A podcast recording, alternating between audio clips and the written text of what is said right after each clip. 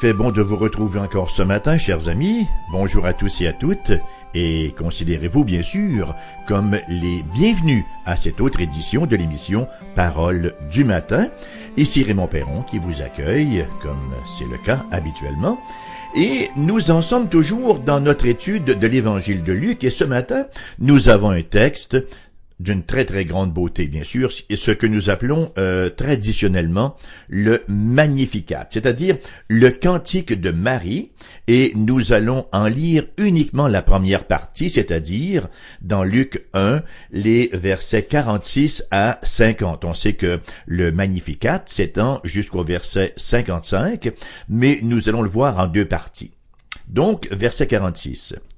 Et Marie dit, Mon âme exalte le Seigneur, et mon esprit se réjouit en Dieu mon Sauveur, parce qu'il a jeté les yeux sur la bassesse de sa servante, car voici désormais toutes les générations me diront bienheureuse, parce que le Tout-Puissant a fait pour moi de grandes choses, son nom est saint, et sa miséricorde s'étend d'âge en âge sur ceux qui le craignent.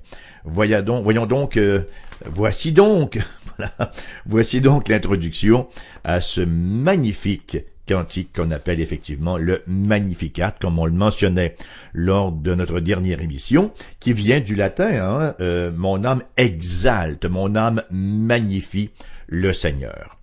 Ce matin donc, euh, comme je le mentionnais précédemment, nous allons nous arrêter au cantique de Marie, le Magnificat, cependant que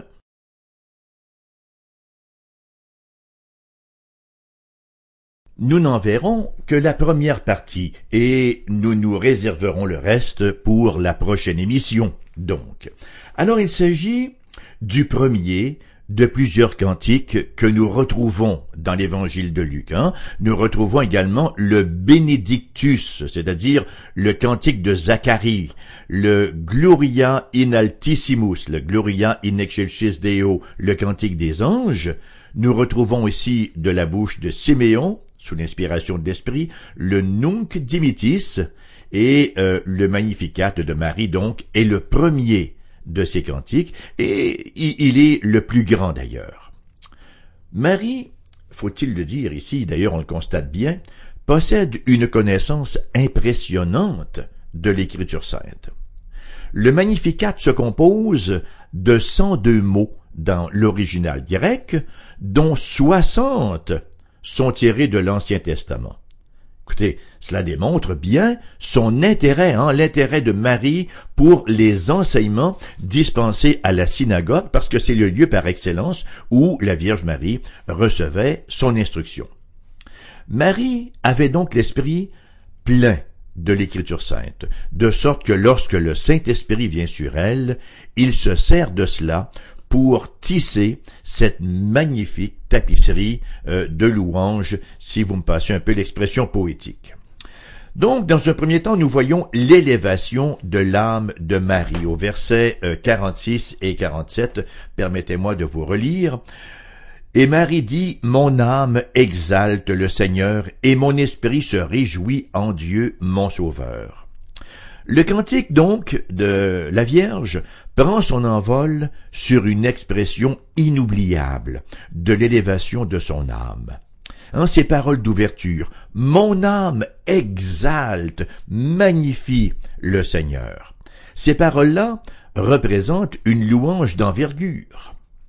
Le verbe utilisé dans le grec pour exalte est mégaluno, hein, la racine méga qui veut dire très grand, méga, hein, indique une grande, une immense reconnaissance de la magnificence de Dieu. En latin, magnificat anima mea dominum. Mon âme magnifie le Seigneur. Nous exaltons, nous magnifions le Seigneur lorsque notre esprit prend en considération sa grandeur, lorsque nous recevons un rappel, hein, lorsque nous sommes bénéficiaires d'une lumière nouvelle sur ses attributs ou encore sur son œuvre, que ce soit son œuvre de création ou son œuvre de recréation qui est la rédemption. plus grande est notre compréhension de la majesté divine, plus grande devient notre capacité de l'exalter. En fait, la vie du croyant devrait être un magnificat constant, à la lumière des merveilles que Dieu a opérées dans nos vies. La louange de Marie implique véritablement tout son être. Hein? Et Marie dit, Mon âme exalte le Seigneur, et mon esprit se réjouit en Dieu mon Sauveur, parce qu'il a jeté les yeux sur la bassesse de sa servante, car voici, etc., etc. Son âme, son esprit, tout en elle loue le Seigneur. Âme et esprit décrivent tout son être intérieur. Littéralement, tout mon moi, tout ce que je suis de dire Marie, magnifie, loue, rend grâce au Seigneur. Et c'est particulièrement significatif lorsque Jésus a entrepris son ministère. Et il a déclaré, on s'en souviendra lorsqu'il était en, communication là avec la Samaritaine au chapitre 4 de l'évangile de Jean, versets 23 et 24, mais l'heure vient, et elle est déjà venue, où les vrais adorateurs adoreront le Père en esprit et en vérité, car ce sont là les adorateurs pardon, que le Père demande. Dieu est esprit, et il faut que ceux qui l'adorent l'adorent en esprit et en vérité. Bon, par l'expression adorer en esprit, que voulait dire Jésus? Ben simplement que dans notre esprit humain, dans notre personne intérieure, nous magnifions le Seigneur. Voyez-vous, Dieu cherche des gens dont l'esprit sera engagé dans l'adoration. L'Esprit Saint ou l'Écriture sainte nous rapporte le très bel exemple de Marie de Béthanie. Vous vous souvenez de Marie de Béthanie et ce qu'elle a fait? Elle répand un parfum de nard de grand prix sur la tête de Jésus. Nous lisons effectivement dans Marc, l'évangile de Marc chapitre 14, au verset 4 et 6, quelques-uns exprimèrent entre eux leur indignation. À quoi bon perdre ce parfum? On aurait pu le vendre plus de trois cents deniers et le donner aux pauvres. Et il s'irritait contre cette femme. Mais Jésus dit, Laissez-la. Pourquoi lui faites-vous de la peine? Elle a fait une bonne action à mon égard. Marie exprimait à Jésus une adoration passionnée. Savez que, ou sachez que ce que nous offrons au Seigneur comme adoration, ce que nous investissons dans le Seigneur n'est jamais une perte, mais le meilleur investissement qui puisse être. On se rappellera par ailleurs que mille ans plus tôt, hein, le roi David lui-même, le grand roi d'Israël, totalement absorbé dans l'adoration, avait dansé devant l'arche du Seigneur et que son épouse, la fille de Saül, Michal, hein, l'avait un peu méprisé. Ce même David avait pris un engagement envers le Seigneur. Nous lisons effectivement sous sa plume, au psaume 108, verset 1, Mon âme est affermie, ô Dieu, je chanterai, je ferai retentir mes instruments, c'est ma gloire, ou littéralement, c'est, je, ferai retentir mes instruments de toute mon âme. Voyez, l'adoration individuelle, tout autant que l'adoration collective, représente une partie importante de notre service à Dieu. Lorsque nous nous réunissons en Église, la louange à Dieu fait partie de notre culte. Hein? L'écoute active de la parole de Dieu, c'est une louange, c'est une adoration, c'est une révérence, la prière sincère, le chant avec intensité. Dans tout cela, notre cœur est investi, notre cœur est investi dans les choses du royaume, dans les choses qui, euh, bon, ont affaire avec le Seigneur Dieu, notre, avec notre Seigneur Dieu lui-même. Et nous avons dans les versets 48 à 50 ensuite les raisons de Marie pour euh, le Magnificat. Revenons donc à ce cantique de Marie. Alors, après sa célébration d'ouverture, elle nous récite les raisons. Elle nous liste, si vous voulez, elle nous fait une liste des motifs de son exaltation du Seigneur. Dans un premier temps, nous lisons au verset 48. Parce qu'il a jeté les yeux sur la bassesse de sa servante. l'humble condition de Marie et le fait que le Seigneur jette les yeux sur elle. Le premier élément qui motive sa louange est une allusion directe à la prière d'Anne lorsqu'elle a pleuré amèrement devant le Seigneur, là, parce qu'elle était sans enfant, on s'en souviendra, dans le premier livre de Samuel, chapitre 1, verset 11, où elle dit, Éternel désarmé, si tu daignes, regardez l'affliction de ta servante. Voilà, c'est la même expression que Marie emploie ici, la bassesse de ta servante, la misère, l'humble état de ta servante.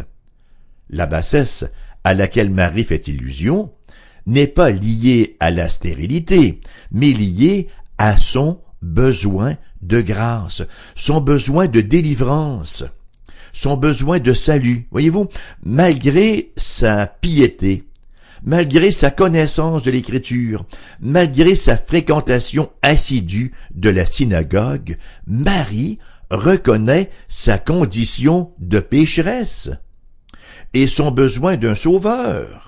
Au verset 47, Mon esprit se réjouit en Dieu, mon sauveur. Qu'est-ce que c'est qu'un sauveur sinon que quelqu'un qui sauve? Elle se réjouit dans la personne du Christ Jésus, qui est son sauveur. Ici encore, nous sommes face à face avec le principe que le Christ vient à ceux qui reconnaissent leurs besoins. Le Christ vient à ceux qui savent qu'ils ne peuvent se sauver eux-mêmes. D'ailleurs, trente ans plus tard, hein, les premières paroles de Jésus, fils de Marie, alors qu'il commençait son ministère public à Nazareth, un jour de sabbat, lorsqu'on lui présenta le rouleau d'Ésaïe, que Jésus ouvra au chapitre 61, versets 1 et 2. Ça nous est rapporté dans Luc, chapitre 4, versets 18 et 21, que nous verrons ultérieurement. Il y est écrit, L'Esprit du Seigneur est sur moi, parce qu'il m'a oint pour annoncer une bonne nouvelle aux pauvres.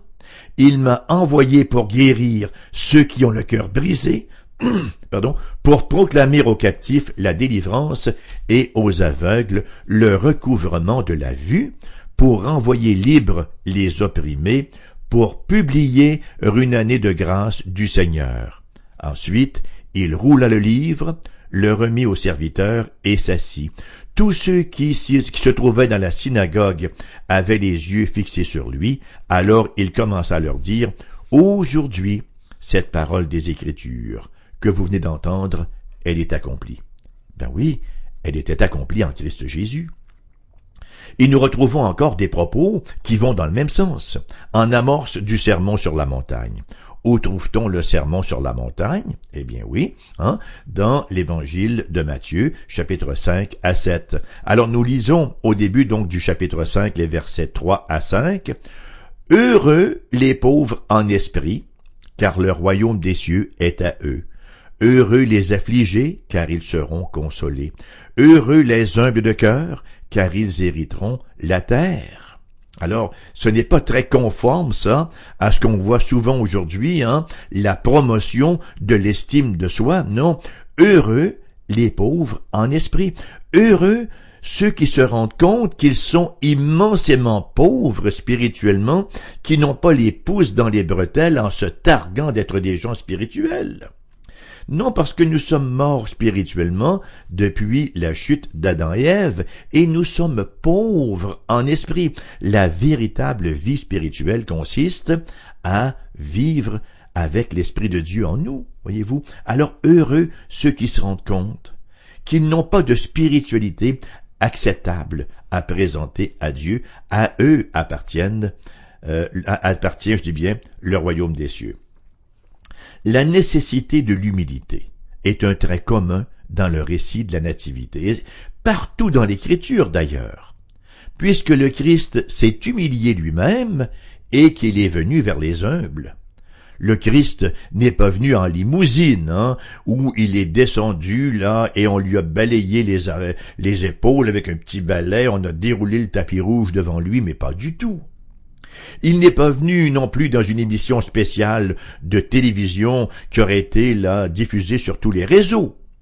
On ne l'a pas vu non plus dans la vitrine d'un grand magasin.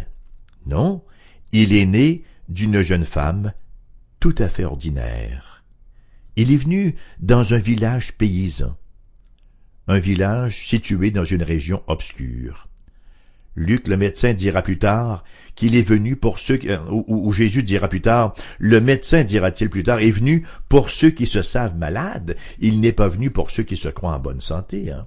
Donc, la première raison, premier motif du Magnificat, du Cantique de Marie, c'est que le Seigneur a jeté les regards sur la bassesse de sa servante qu'elle était. Deuxièmement, au verset, toujours au verset 48, car voici désormais toutes les générations me diront bienheureuse. C'est ainsi que Marie poursuit. Ce que nous avons ici, chers amis, c'est l'émerveillement de Marie. L'émerveillement alors que toutes les nations la diront bienheureuse. D'ailleurs, il est vraisemblable que Jésus devait avoir quelques ressemblances physiques, en hein, quelques traits physiques avec sa mère, peut-être son sourire, peut-être quelques traits de visage, et pour cette humble jeune fille, ça relève de l'impensable. Son nom d'ailleurs est le plus populaire dans le monde occidental, le nom de Marie. Elle réalise à quel point les gens auxquels le Seigneur fait don de sa grâce sont des gens bienheureux. Je ne sais pas pour vous, il m'arrive souvent de réfléchir à ce que je serais devenu si le Seigneur n'était pas venu me chercher, alors que j'étais en train de moisir dans le monde, dans, dans toute la corruption du monde, dans mon ancien métier, j'étais annonceur de radio, et euh, je me demande ce que je serais venu véritablement, alors que je recherchais uniquement la popularité mondaine, n'est-ce pas, la gloire mondaine, le Seigneur en a tiré pour faire de moi un, un proclamateur de bonnes nouvelles, et lorsque je m'arrête à y penser, n'est-ce pas, j'ai peine à retenir mes larmes. C'est une grande grâce que de pouvoir être les porte-paroles du Seigneur Jésus-Christ, et tous les croyants le sont. Nous sommes des vases de terre qui portons ce trésor en nous, nous colportons la bonne nouvelle du Christ Jésus. Et l'heureuse nouvelle, c'est que si Christ vit en nous, nous aussi nous pouvons être déclarés bénis au-delà de toute mesure. Jésus lui-même de dire en Matthieu chapitre 25 verset 34, Alors le roi dira à ceux qui seront à sa droite, Venez, vous qui êtes bénis de mon Père, prenez possession du royaume qui vous a été préparé dès la fondation du monde. Et encore, hein, en Apocalypse, chapitre 20, verset 6, Heureux et saints ceux qui ont part à la première résurrection, la résurrection spirituelle. Et plus encore, nous serons rendus semblables au Christ. 1 Jean chapitre 3 verset 2, Bien-aimés, nous sommes maintenant enfants de Dieu. Et ce que nous serons n'a pas encore été manifesté, mais nous savons que lorsqu'il paraîtra, nous serons semblables à lui parce que nous le verrons tel qu'il est. N'est-ce pas que le Magnificat est aussi approprié pour chaque croyant? Premier motif de du cantique de Marie, de la louange de Marie, le Seigneur a jeté les yeux sur la bassesse de sa servante. Deuxième motif, toutes les nations la diront bienheureuse. Et troisièmement, la célébration divine de Marie. Dans la dernière raison de Marie pour son Magnificat, elle célèbre trois perfections divines, trois perfections de Dieu, sa puissance, sa sainteté et sa miséricorde. Versets 49 à 50. Parce que le Tout-Puissant a fait pour moi de grandes choses, son nom est saint, et sa miséricorde s'étend d'âge en âge sur ceux qui le craignent. Sa puissance. Marie a expérimenté la puissance de Dieu à la conception. En verset 35, la puissance du Très-Haut, la couverte de son ombre. Prophétiquement, l'enfant que Marie portait en son sein était celui que le prophète Ésaïe avait identifié par quatre titres. Ésaïe chapitre 9, verset 6, hein, c'est un verset qu'on cite souvent à Noël d'ailleurs.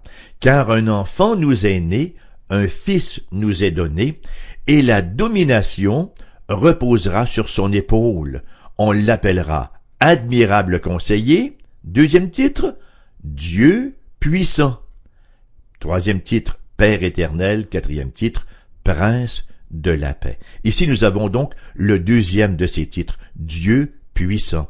Celui qui fait enfanter des femmes stériles, celui qui fait enfanter une vierge, celui qui change les cœurs de pierre en cœurs de chair, celui qui donne la vie aux morts. On peut certainement dire en cœur, avec l'apôtre Paul, hein, dans, Romains chapitre 1 verset 16 à 17, Je n'ai point honte, car je n'ai point honte de l'Évangile, c'est la puissance de Dieu pour le salut de quiconque croit, du juif premièrement, puis du grec, parce qu'en lui, en cet évangile-là, est révélée la justice de Dieu par la foi et pour la foi, selon qu'il est écrit, le juste vivra par la foi. Et le deuxième attribut que Marie fait ressortir, c'est la sainteté de Dieu, son nom est saint. Marie fut la première à savoir que le fils qu'elle porterait serait le Saint. Hein? Verset 35, Le Saint-Esprit viendra sur toi, et la puissance du Très-Haut te couvrira de son ombre. C'est pourquoi le Saint-Enfant qui naîtra de toi sera appelé Fils de Dieu, et c'est pourquoi elle le loue. Hein? Verset 49, euh, la deuxième partie, là, il a fait pour moi de grandes choses, son nom est saint. La sainteté de Dieu décrit l'essence de Dieu plus que tout autre attribut, d'où ce qui nous est rapporté dans Ésaïe chapitre 6 versets 1 à 3.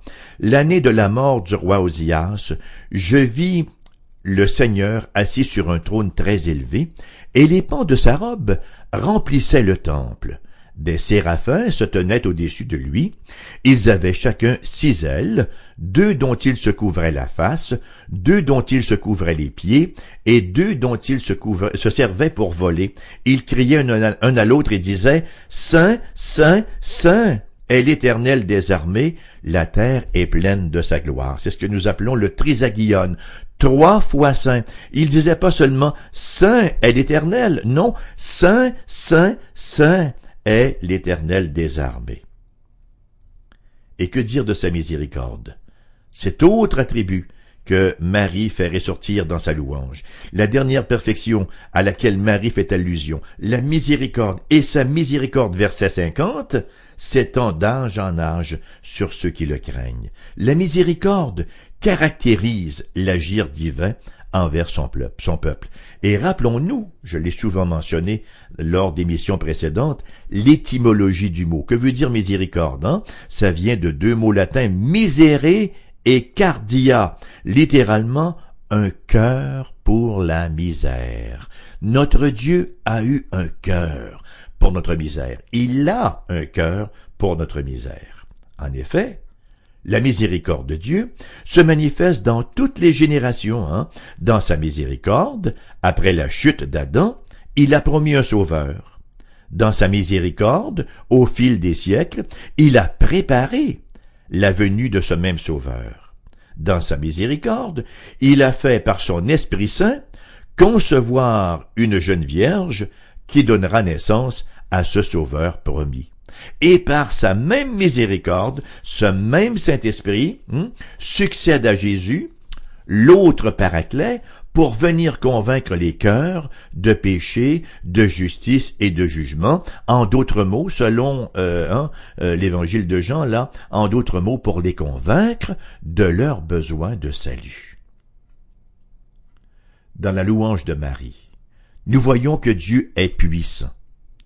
Nous voyons que Dieu est saint et nous voyons que Dieu est miséricordieux. Vous qui m'écoutez présentement, avez-vous réalisé cette puissance, cette sainteté et cette miséricorde? Plus encore, la réaliser c'est une chose, l'expérimenter en est une autre. Avez-vous expérimenté la puissance de Dieu dans votre vie? Avez-vous expérimenté sa sainteté, sa miséricorde? Est-ce que vous êtes conscient que Dieu est un Dieu saint? Un Dieu qui ne peut d'aucune façon être en communion avec une créature pécheresse? Est-ce que vous êtes conscient que s'il vous arrive occasionnellement, j'ai presque dire par accident, presque envie de dire accidentellement, de laisser monter une prière vers Dieu. Si vous n'êtes pas entièrement saint, cette prière-là n'est point reçue. Et comment est-ce qu'on peut devenir entièrement saint lorsqu'on vient au Seigneur Jésus-Christ et par la foi, n'est-ce pas, on s'approprie le sacrifice qu'il a fait en croix. Alors là, sa parfaite justice, sa parfaite sainteté est mise à notre compte. C'est comme si c'est nous qui étions morts à la croix. Il est mort pour nous, nous sommes morts en lui. Est-ce que vous êtes venus, vous réfugier, sous le parapluie de la miséricorde de Dieu? Si ce n'est pas encore fait, je vous invite urgemment à le faire. Et à faire ce, ce geste-là, à prendre cet engagement-là sur une base certaine, non pas, n'est-ce pas, sur une philosophie quelconque ou sur un caprice quelconque, non, mais sur la révélation de Dieu lui-même, sur sa parole qu'est la Bible. Plongez vos regards dans l'Évangile et je vous recommande très fortement de commencer par l'Évangile selon Jean. L'émission se termine sur cette glorieuse note ce matin et elle vous reviendra en rediffusion à 14 heures cet après-midi. Entre-temps, vous pouvez nous contacter, bien sûr. Vous pouvez nous écrire d'abord à l'adresse suivante AERBQ, casier postal 40088 Québec QC G1H2S5. Mon adresse courriel tout d'un trait et en minuscule raymond.perron cfoi-fm.com Numéro de téléphone pour les gens dans la région du 88, les gens de la région immédiate de Québec, 88 688 0506. Ailleurs en province, numéro sans frais, le 1 877 659 0251. Il me reste à vous souhaiter du fond du cœur une excellente journée tout en grâce. À la prochaine.